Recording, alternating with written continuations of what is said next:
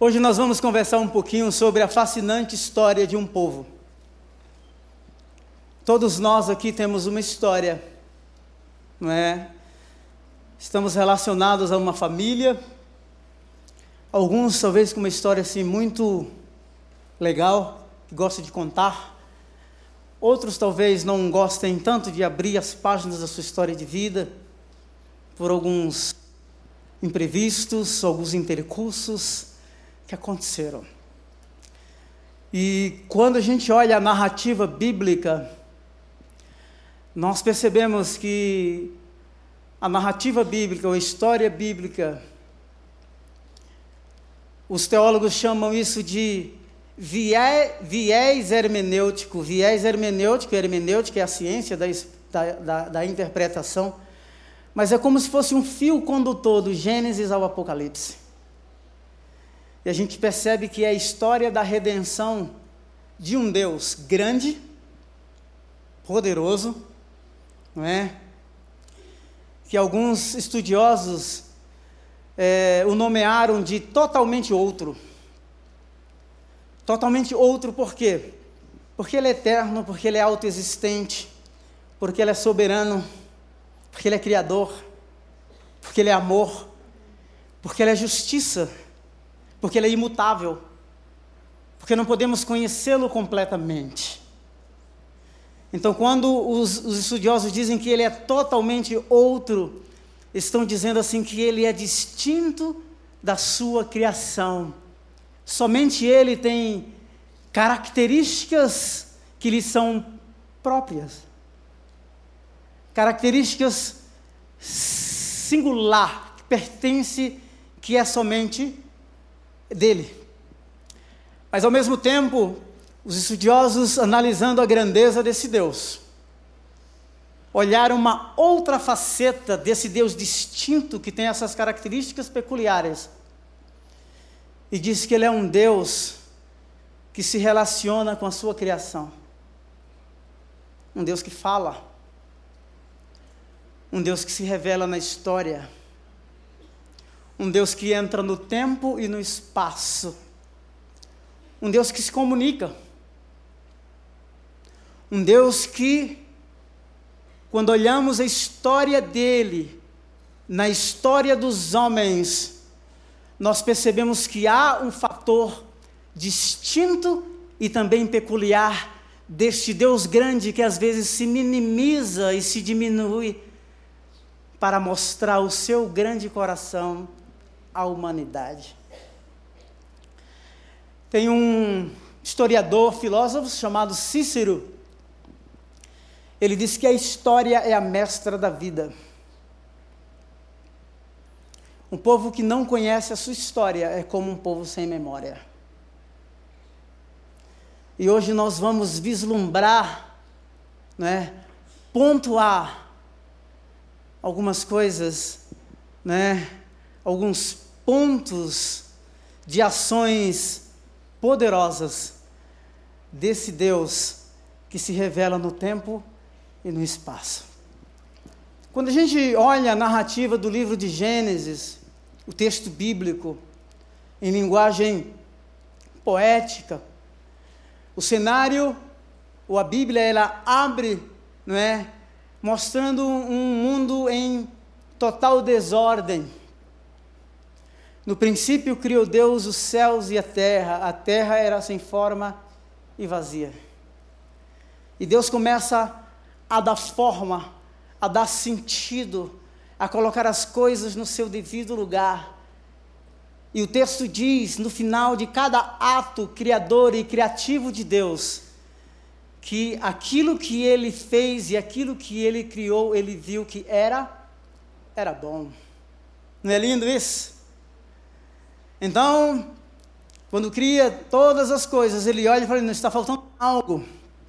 E aí ele cria o homem, depois cria a mulher e prepara um lugar especial para que eles vivam, cultivem a terra. E todos os dias, Deus visitava aquele jardim, a casa do Adão e Eva. Esse é um aspecto legal. Percebe que Deus, que é distante, que é distinto, que é eterno, que é justo, que é perfeito, que é imutável. Ele, toda manhã ele ia fazer lá uma visita, bater um papo com o primeiro casal. Mas o certo é que esse cenário perfeito, não é, por um incidente aí de percurso, se desmorona e essa criação, ela se deforma. Então, a serpente que tentou o primeiro casal, ela recebe juízo, ela recebe uma sentença e diz que agora ela vai rastejar e vai se alimentar do pó da terra. O reino vegetal diz que agora vai produzir espinhos, julgamento. Ah, com relação ao homem e à mulher, diz que o desejo do homem será para a mulher e vice-versa. Mas no meio desse ambiente caótico, que antes era perfeito, Deus insere uma palavra de esperança, dizendo que da semente da mulher, Gênesis três, quinze, vai nascer um que vai esmagar a cabeça da serpente, a cabeça de Satanás. Os, os, os profetas, eles falam às vezes de coisas, no contexto bíblico, de coisas que iriam acontecer no futuro, como se elas acontecessem agora. Isso nos dá a certeza de que o nosso Senhor é Senhor da história. Que o nosso Senhor, que Deus é Senhor do tempo. Que por mais que a economia flutue, por mais que existam crises econômicas, por mais que a gente fala, ou fale de mundo globalizado, não é? Comunidades vivem de forma independente. Por mais que a gente fale de tanta generosidade e haja quatro milhões de crianças brasileiras vivendo na linha da miséria, dezoito milhões de crianças brasileiras vivendo na linha da pobreza, Deus continua vivo, sentado num alto e sublime trono, reinando. E o que nos parece é que quando olhamos a história, nós somos tanto pessimistas. Dizemos assim como se não houvesse esperança. Tudo vai de mal a pior. Então é no meio do caos que Deus dá forma. Cria um mundo perfeito. Esse mundo perfeito se deforma. Ele insere uma palavra de esperança em Gênesis três. Em Gênesis quatro nasce é, filhos de Adão e Eva, Caim e Abel. Abel traz o melhor presente, a melhor oferta e apresenta a Deus. Deus recebe. Caim pega um pouco do vegetal que não era, tão, não era próprio para ser oferecido como oferta a Deus e Deus não recebe. E ele fica aborrecido com raiva do irmão e o assassina. Mata Abel. E Deus pergunta, Caim, onde está Abel? Ele responde, acaso sou eu o guardador do meu irmão? O sangue dele clama na terra. Eva perde o filho querido, o justo, aquele que pratica uma boa obra e sofre a injustiça e morre por causa dela. No capítulo quatro, versos vinte e cinco e vinte e seis, diz que Adão e Eva, eles têm uma relação e nasce um outro filho, Enos. E diz que nesta época, aquele homem começa a buscar o Senhor. Passam-se agora, capítulo cinco, vamos para os versos finais. Metusalém tem um filho, Sete, e de Sete nasce um homem chamado Enoque. E diz que ele anda com Deus de tal forma que Deus o toma para si. Quando olhamos a história, pode ser que a nossa perspectiva seja pessimista. Mas na perspectiva de Deus, há esperança. A fascinante história de um povo.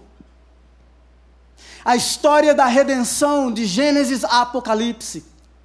Se Gênesis abre de uma forma assim caótica e se deforma. Quando você lê Apocalipse capítulo vinte e um e vinte e dois, a história bíblica, a revelação bíblica, ela fecha de forma perfeita com a restauração de todas as coisas. Eu queria dizer para você que mesmo que haja crise econômica, mesmo que haja mudança e alteração no padrão da família normal, mesmo que haja esquerda e direita, o reino de Deus é supracultural. E ele não é simplesmente para a eternidade.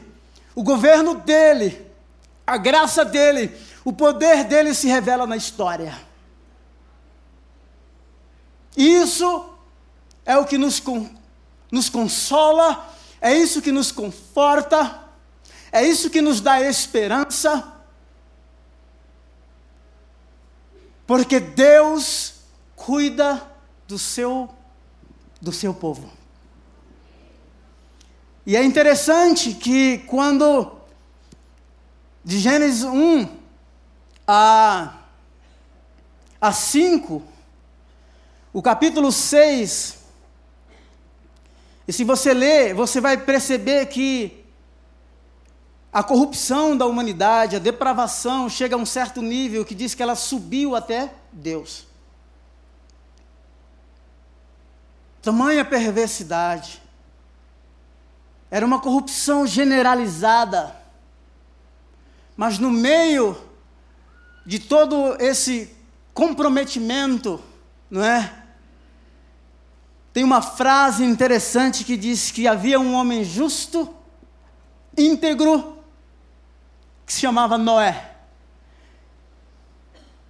E três palavrinhas simples diz que Noé andava com Deus.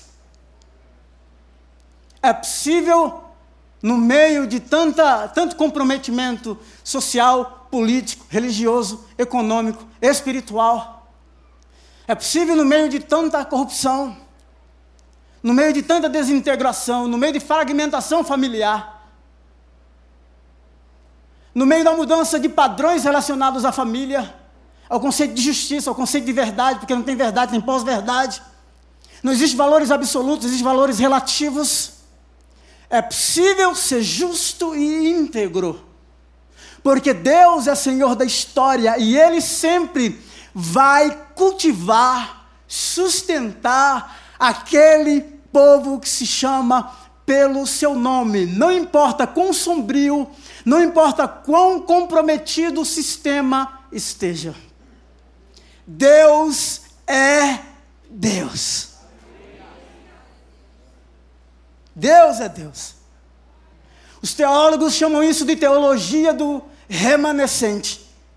Teologia do remanescente é um grupo de pessoas que, apesar de todo o caos, de que ordem que seja, é um povo que permanece fiel.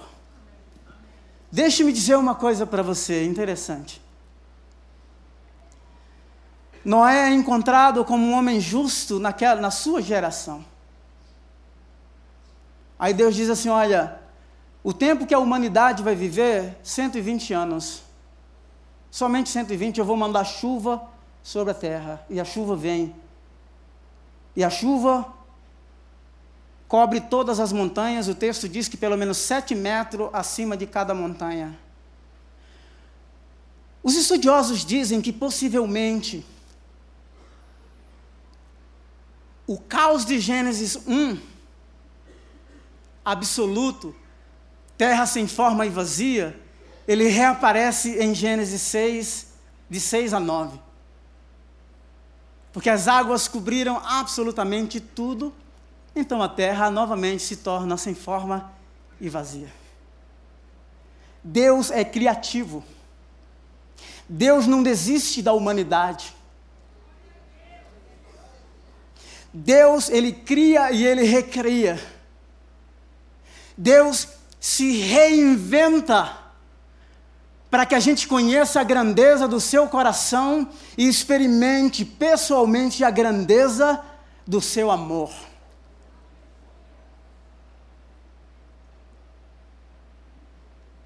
Ele se apresenta de muitas formas, apesar de ser absoluto, apesar de ser grande, apesar de ser eterno, apesar de ser imutável. Ele decide se revelar, ou seja, algo que está oculto, ele decide mostrar, porque por nós mesmos, nós não temos a capacidade de conhecê-lo. Tem um, um apologeta americano que se converteu porque desafiou alguns alunos dentro na sala de aula, na universidade, nos Estados Unidos, dizendo assim, o seu Cristo existe? Ele não existe, ele é, ele é uma invenção da história, ele é uma projeção, né, que os discípulos fizeram. Os discípulos tinham uma necessidade, então eles criaram um Cristo, então esse Cristo histórico não existe. E eles falaram assim, se ele não existe, então você poderia fazer uma pesquisa, se ele realmente existe, se ressuscitou ou não ressuscitou. Esse cara fez a pesquisa, no meio da pesquisa ele teve uma experiência com Deus e ele se converteu. Mas ele diz uma frase interessante, ele diz assim que formiga se comunica com formiga. E Deus, para falar com os homens, ele se fez homem.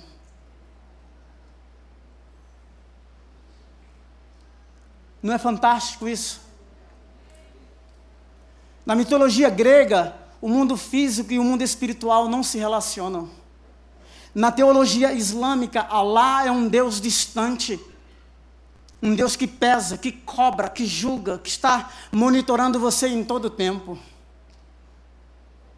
No cristianismo, esse Deus que se compadece, que se, que, que se permite ser tocado pela miséria humana, ele entra no tempo e no espaço, e não somente isso, o apóstolo Paulo diz em Gálatas quatro, quatro, que chegando à plenitude dos tempos, a palavra grega, grega é pleroma, ou seja, o ambiente no cenário filosófico estava preparado, no cenário da religião judaica estava preparado, no cenário grego estava preparado, e ele nasce. A fascinante história de um povo.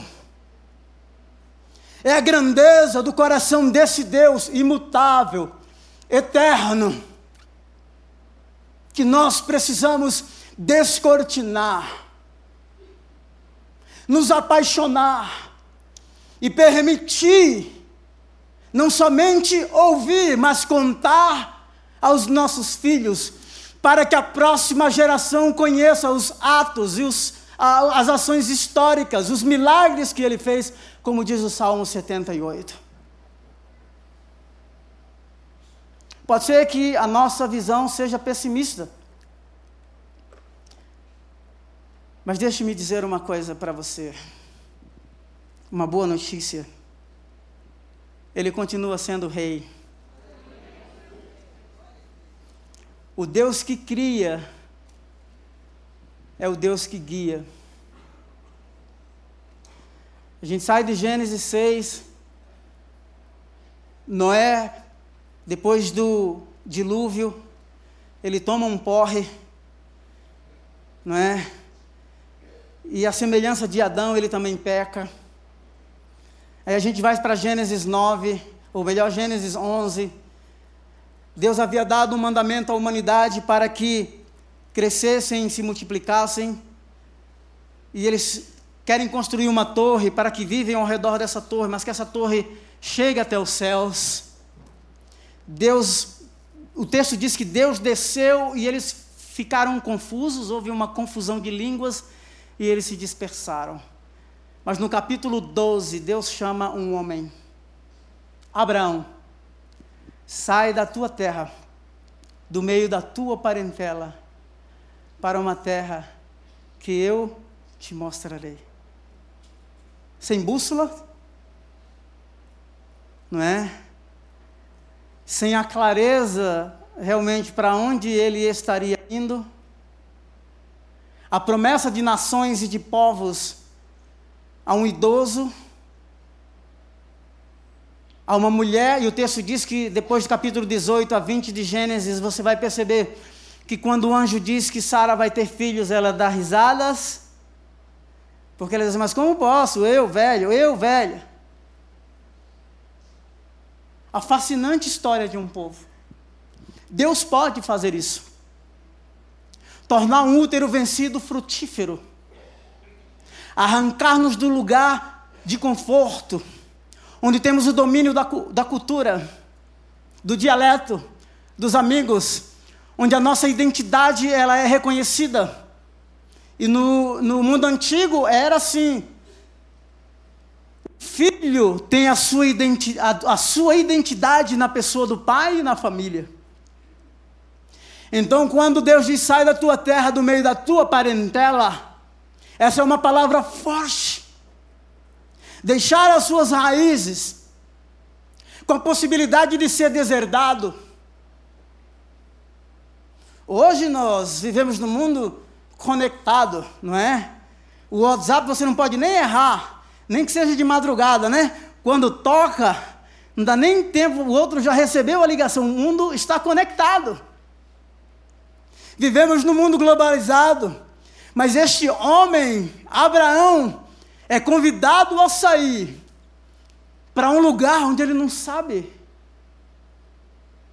onde fica. E a promessa de Deus é essa: sai da tua terra, do meio da tua parentela. E vai para uma terra que eu, que eu te mostrarei. Eu acredito que muitos de nós aqui iríamos nos sentir assim bem desconfortáveis, inseguros, com a nossa capacidade de planejar, né? Com a nossa pretensão moderna e científica de que temos o controle das coisas. Deixe-me dizer uma coisa para você. Nós não controlamos absolutamente nada.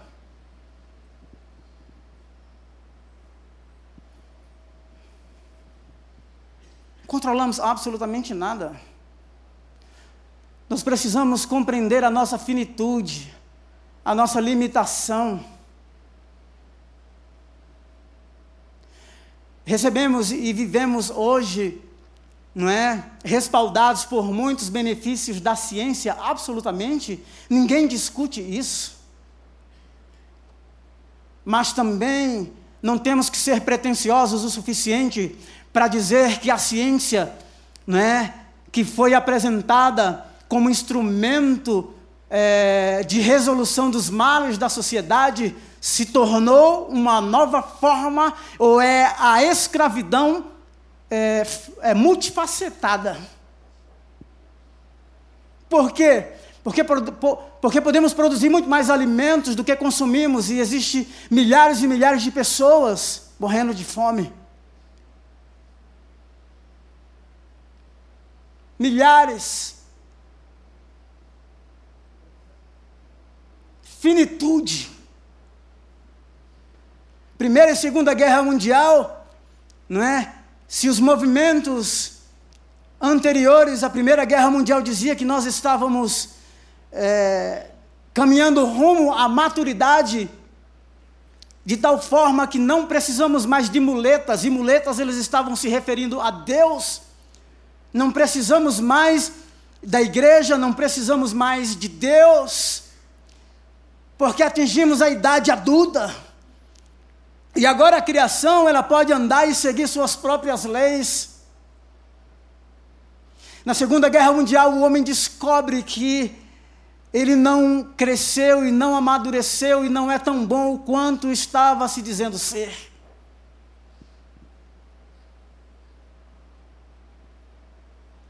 Os filósofos estão falando duas coisas interessantes. Como ninguém pode prever o futuro, o presente a gente inventa. Mudanças descontínuas, ou seja, ninguém pode acompanhar as, as mudanças, elas são tão aceleradas.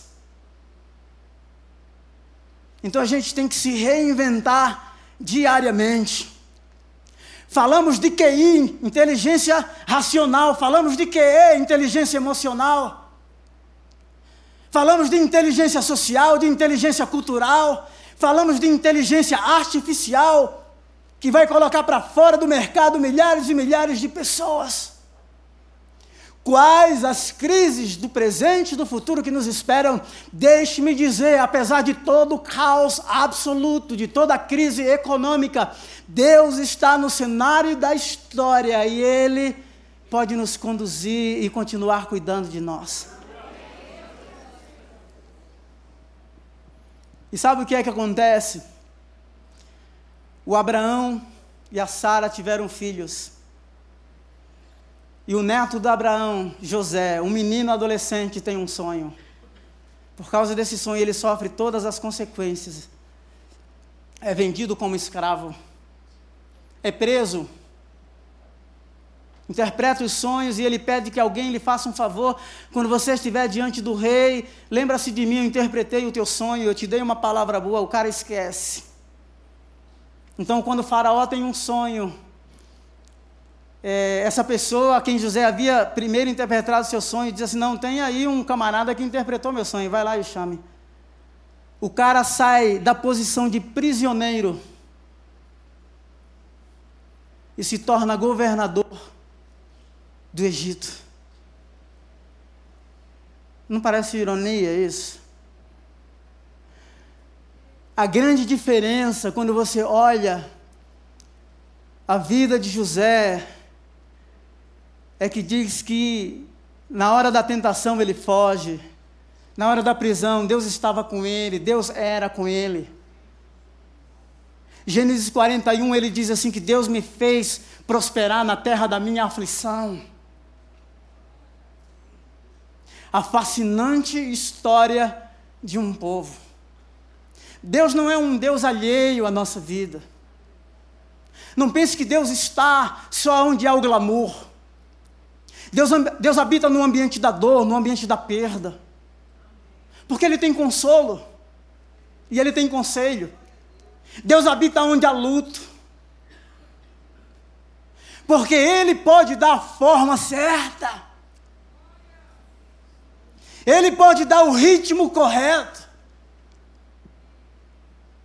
E quando há fome no Egito, sete anos de abundância, guarda a comida.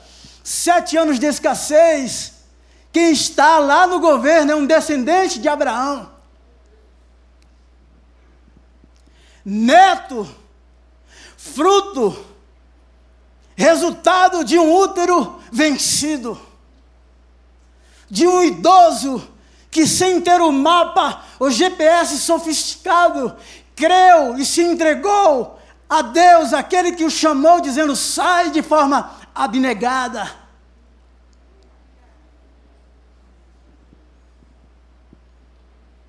Para viver em ambiente cultural diferente. Mas a história muda. Eles entram no Egito em cerca de setenta, setenta e cinco pessoas. E o texto diz em Êxodo capítulo um que o faraó que assume o poder não conhecia José. E ele muda a lei. E ele diz assim, esse povo está crescendo, está se multiplicando, eles vão se juntar com outras nações e eles vão tomar o poder, eles vão conspirar contra nós. Então ele estabelece uma lei, dizendo para as parteiras, olha, quando as mulheres hebreias forem dar luz, se for menina, deixa viver. Se for homem, mata. A fascinante história de um povo. Olha aqui para mim. As palavras crescer e multiplicar, que são dadas como mandamento, lá em Gênesis um, elas aparecem agora em Êxodo capítulo um. É o povo de Deus se multiplicando numa terra estranha. Deus nos sustenta em ambientes onde há oposição. Deus nos sustenta, mesmo quando aqueles que um dia experimentaram a nossa solidariedade, a nossa generosidade, o nosso amor, a nossa ajuda, seja ela em qualquer aspecto financeiro, seja em qualquer aspecto. Mesmo que um dia a política mude, o rei mude, o faraó mude, é possível que aqueles que um dia ajudamos ou salvamos de alguma situação, eles se virem contra nós. Porque é isso que acontece com os hebreus, com o povo judeu dentro do Egito. Então começa aí uma perseguição. O Mateus que escreveu, se você ler Mateus capítulo um ao capítulo quatro, o autor do livro, ele apresenta Jesus como o, o novo Moisés. E você percebe que quando Jesus nasce, que a estrela brilha, os magos vão para o Herodes e assim, olha, nós, ah, é nascido o rei dos judeus, vimos a sua estrela e viemos adorá-lo. Mas onde ele está? O Herodes queria saber onde Jesus estava, porque queria matá-lo.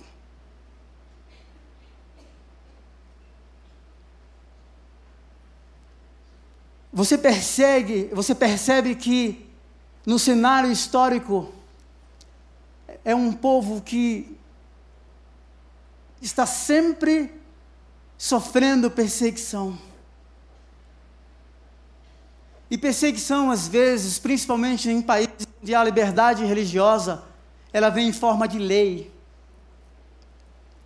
No ano dois mil e seis, saiu um projeto de lei, a P L cento e vinte e dois. A P L cento e vinte e dois era a seguinte forma: qualquer fala que tivesse conotação de preconceito relacionado a, a sexo, não é? É, ou a opção uh, de práticas sexuais, você poderia ser incriminado. Obviamente que isso aí, quando foi pensado, não foi pensar, pe- pensando na nação como um todo. Foi pensando porque nós acreditamos no modelo de família do ponto de vista bíblico.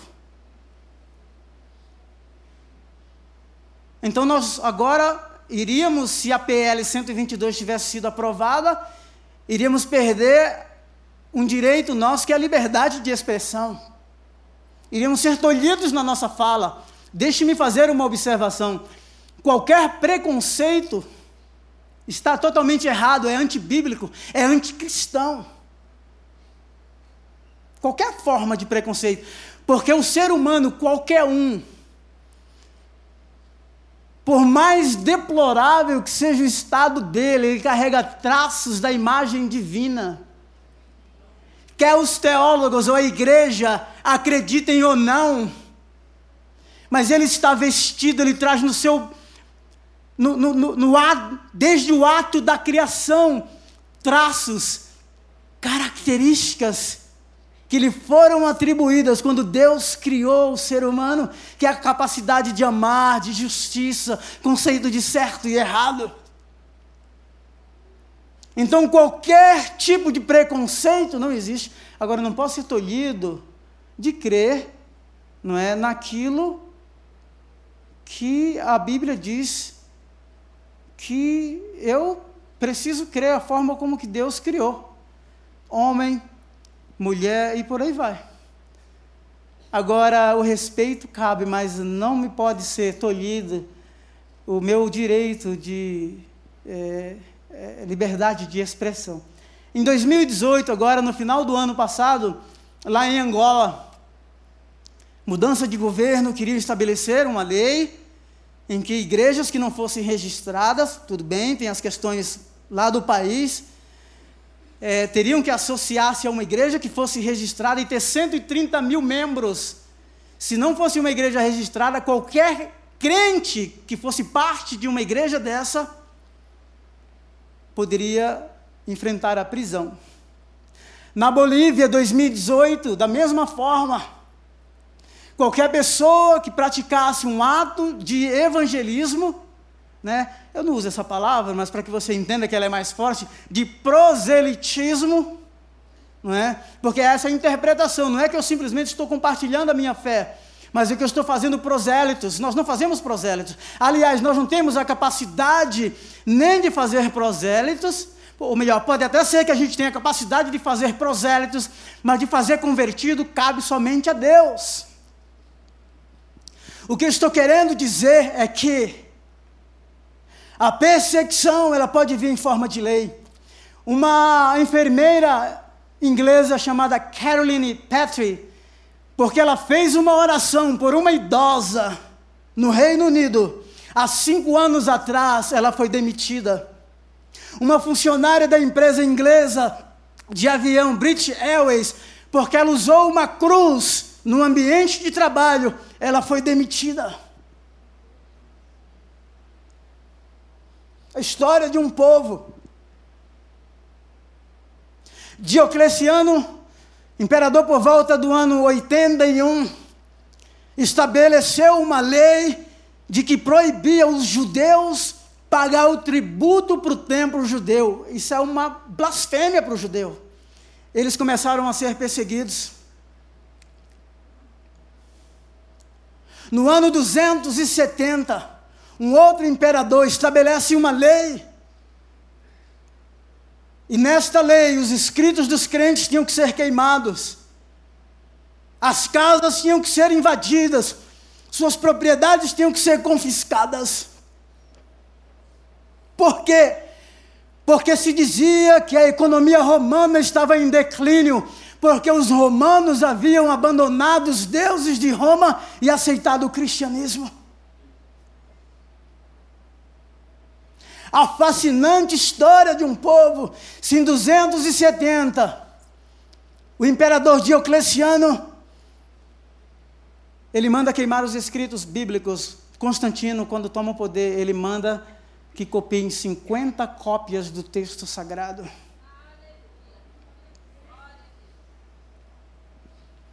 Deixe-me dizer uma coisa aqui para você.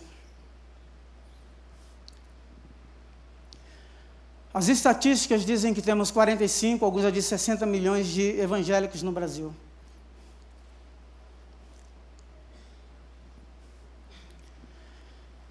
Isso é muito preocupante.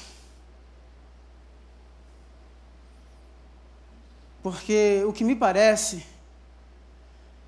é que nós ainda não entendemos a fundo essa conexão entre o céu e a terra. Esse Deus que se fez homem, entregou a sua vida na cruz, que dizemos que Ele é Senhor, mas nós não temos a consciência de que somos súditos, de que, de, que dizemos, sim, que queremos o reino dEle, que virá na eternidade, mas que já entrou na terra, e que nós já estamos aqui, né, no prenúncio, já vivemos assim, antecipadamente, algumas coisas que terão o desfecho na consumação dos tempos. Mas vivemos para nós mesmos. Ah, quarta-feira passada eu fui no lançamento de uma, de uma organização, é, de um senhor que é um lord inglês, dono de uma empresa de carros no Reino Unido. O cara investe bilhões em, em, em ações ao redor do mundo. E alguém disse assim: uau, por que só esses caras? É fácil, é fácil cobiçar essas coisas. Nossa, mas por que, que esses caras têm tanto dinheiro assim e eles fazem isso? Coração. Entrega. Então, às vezes, o que nós queremos é o dinheiro em si, nós não queremos a ação. A minha pergunta para você: o que é que você faz com o pouco que você tem? Aonde se estende essa generosidade cristã, né, que recebemos? A gente fala de céu, a gente trabalha e se prepara para viver eternamente na terra. Sim, de repente queríamos ter bilhões para doar. Mas é o seguinte: se eu não faço com o pouco que tenho, meu amigo, meu coração não vai mudar quando eu tiver muito. Absolutamente não. O que eu percebo é que nós precisamos nos render, nos entregar. Dizer: Senhor, venha o teu governo. Senhor, é teu. E correr riscos. O risco da entrega, de de repente ir para algum lugar, sem saber o destino, mas porque Ele mandou. Trabalhamos dez anos com o pastor Jonathan, Se um dia você for no Vale da Bênção, você vai perceber. Não tinha nada, era um vale de cobras, as pessoas falavam. Mas ele orava pelos lugares e dizia, aqui vai ser um refeitório, aqui vai ser um centro de oração, aqui vai ser uma pousada. Tudo está lá.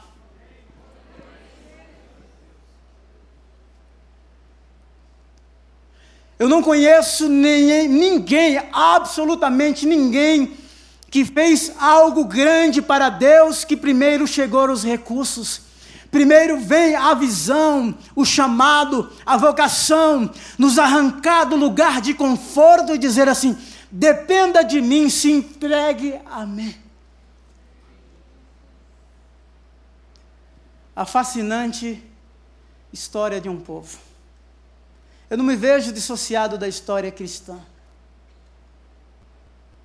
Nós, batistas, século dezesseis, Inglaterra, Holanda, principalmente na Europa,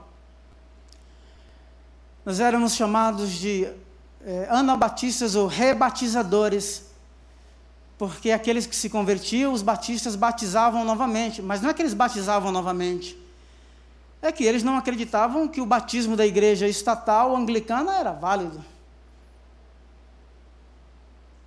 E muitos morreram dentro dos rios, com pedras amarradas no seu calcanhar. Muitos pagaram o preço. século dezenove, nos Estados Unidos, uma guerra civil entre norte e sul. Eu tenho uma relíquia na minha biblioteca, um livro que eu encontrei num sebo, que comprei por um real, que diz que nas, aqueles que fugiam da guerra, dentre eles, vinham alguns cristãos batistas, e esses se estabeleceram na região de Santa Bárbara do Oeste. Fugitivos. Eu percebo que nós somos muito... Me parece que, quando eu vejo a vida de muitos cristãos dissociados dessa história, nos apegamos a coisas banais, fúteis. Aquilo que não é eterno é eternamente inútil, disse C S Lewis. Me parece que na história bíblica, na narrativa bíblica, Deus, no meio de um povo, ele tem um povo. Elias disse assim, Senhor, mataram os teus altares, destruíram os teus altares, mataram os teus profetas, só fiquei eu, Senhor. Elias, existe sete mil que não dobraram os joelhos a Baal. Deus cria e Deus guia. Os imperadores romanos, como Nero, tirava a pele dos animais, colocava nos nos cristãos, ia caçá-los como bichos dentro das matas.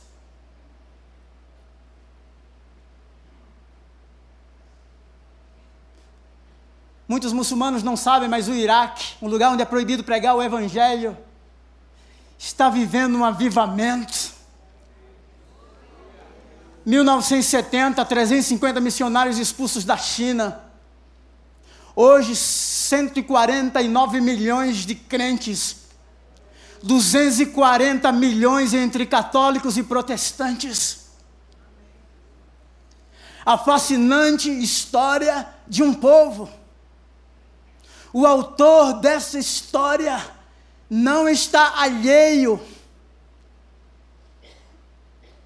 O cabeça do corpo continua vivo e atuante.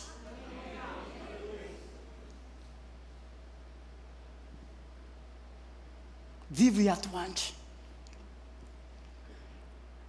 Talvez vocês não acompanhem muito bem, mas a igreja brasileira passa por um processo de secularização. Secularização é uma sociedade ou uma igreja onde o divino, o sagrado, não é mais mencionado. Alguém pode dizer assim, uau, mas igrejas? Sim. É só ouvir alguns programas de T V que falam-se de tudo, menos de cruz e de credo, de confissão religiosa, de compromisso com Deus, de pecado. de justiça de Deus. Tudo gira em torno do indivíduo. É um evangelho muito hedonista, muito eu. Jesus disse assim: aquele que quiser ser o meu discípulo, negue-se a si mesmo, tome sobre si a sua cruz e... É, é como se estivéssemos parafraseando aqui, ou aplicando esse texto, a vida de Abraão é entrega. Um convite à cidadania celestial, a ser seguidor de Jesus tem preço. Deixaram imediatamente as redes, damos desculpas, damos versão gospel e divina, alguns anseios, não é? Egoístas nós, damos sim, ah, se Deus me der isso, eu dou aquilo, ah, se eu tiver isso, eu faço aquilo. Deixe-me dizer uma coisa, Ele continua sendo o Senhor das nossas vidas, continua sendo o Senhor. O Deus que cria é o Deus que guia. Uma das coisas mais apaixonantes, apaixonantes que eu vejo na história cristã é que no ambiente de perseguição, de tortura, de morte,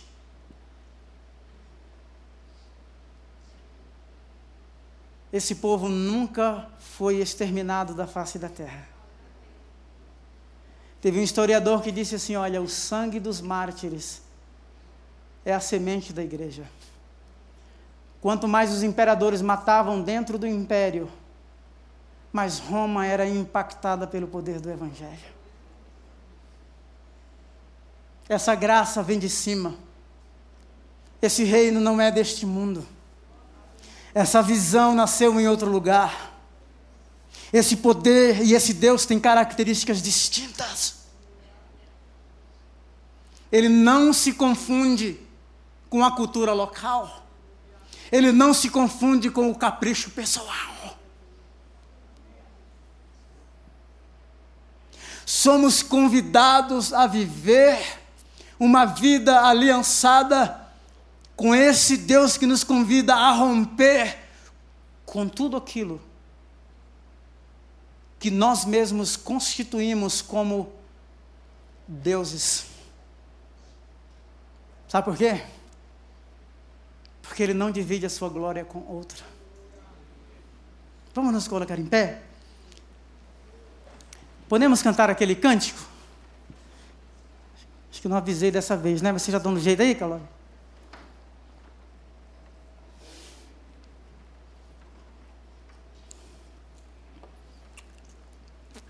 Para mim, essa, essa tarde já é uma tarde de entrega, sabe? É uma tarde de entrega.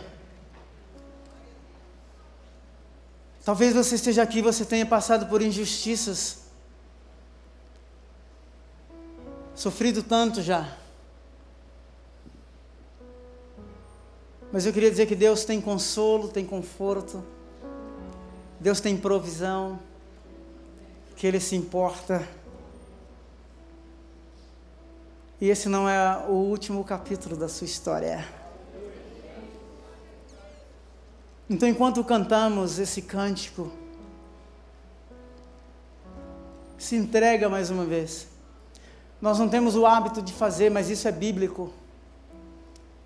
Renovar a nossa aliança, renovar a nossa comunhão com Ele. Amém, queridos? Glória a Deus. Aleluia. Oh. Oh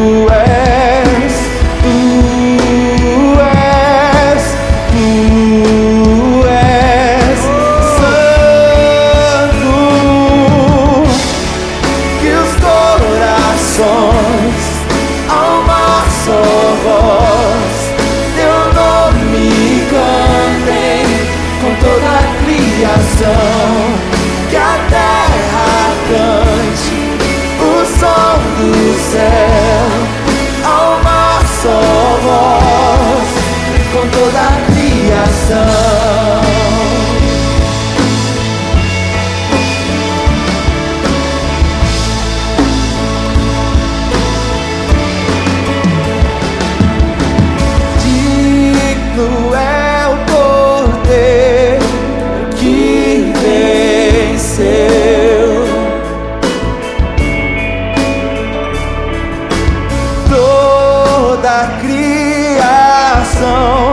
Exalte a ti, tu és, tu és, tu és santo, que os corações ao mar só voz, teu nome cantem com toda a criação, que a terra cante o som do céu, alma só voz, com toda a criação, que os corações, alma só voz, teu nome cantem com toda a criação, que a terra cante o som do céu, alma só voz,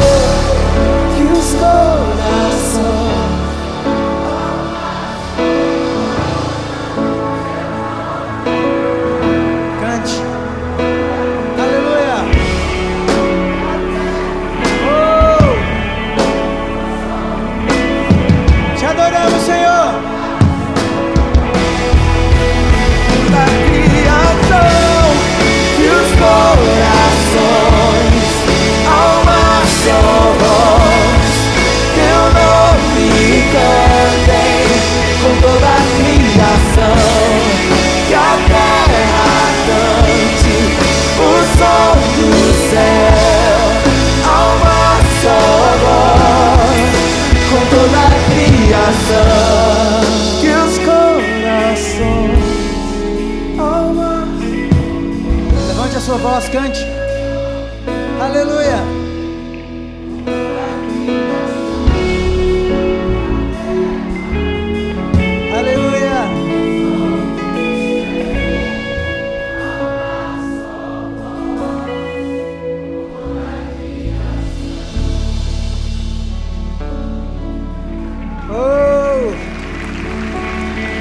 Bendito seja o teu nome, Senhor. Louvado seja o teu nome, Jesus. Que a terra cante o som do céu. O som do céu. Oh! Bendito, bendito.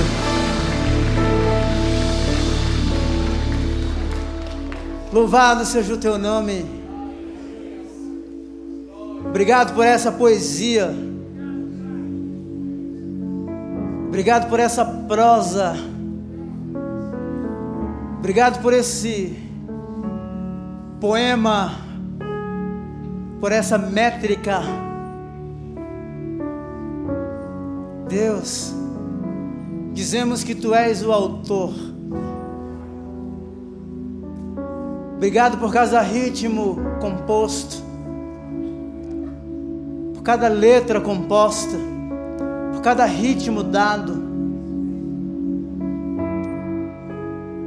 Dizemos que se não fosse o Senhor que estivesse ao nosso, ao nosso lado, quando os inimigos contra nós se levantaram, nós teríamos sucumbido. Somos gratos por Tua proteção. Somos gratos por Tua provisão. Somos gratos pelos livramentos.